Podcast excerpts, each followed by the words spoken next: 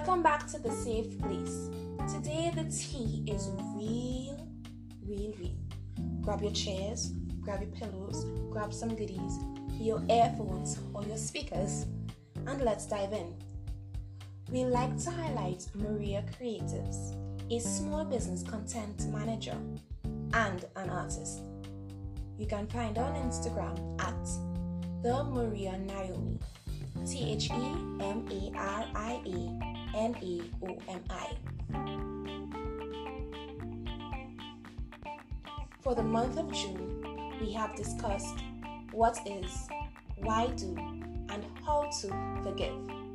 We have covered that forgiveness is freedom. It's an act of self care and it also requires maintenance. With that understood,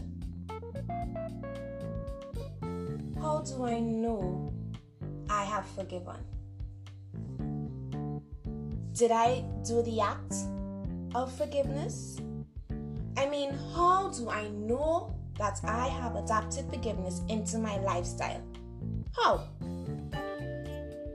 How do I know that I have achieved forgiveness? Have I forgiven officially? Disclaimer Your life will not be perfect, but you will recognize subtle yet great changes.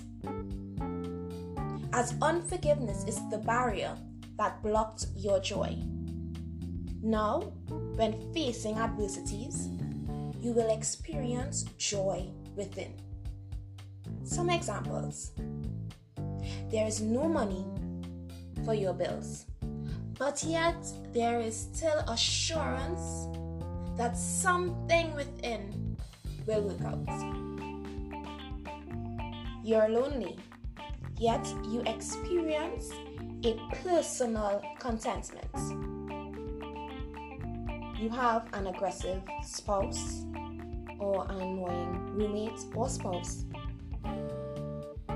yet there is hopefulness within of a better situation. You're angry and ready to explode about a situation. Yet, in the midst of that storm, there is a fulfillment of peace within. No matter what you face, peace, faith, calm, contentment, and joy face them with you to help you hang in there till your blessings come into fruition. This is how your spiritual and mental emancipation, known as forgiveness, reveals itself. Whenever forgiveness is sincerely expressed, you do not have to fight for your peace. When sincere forgiveness is expressed, there is no need to fight for your peace. Thank you for listening. Till next time, stay safe. Bye now.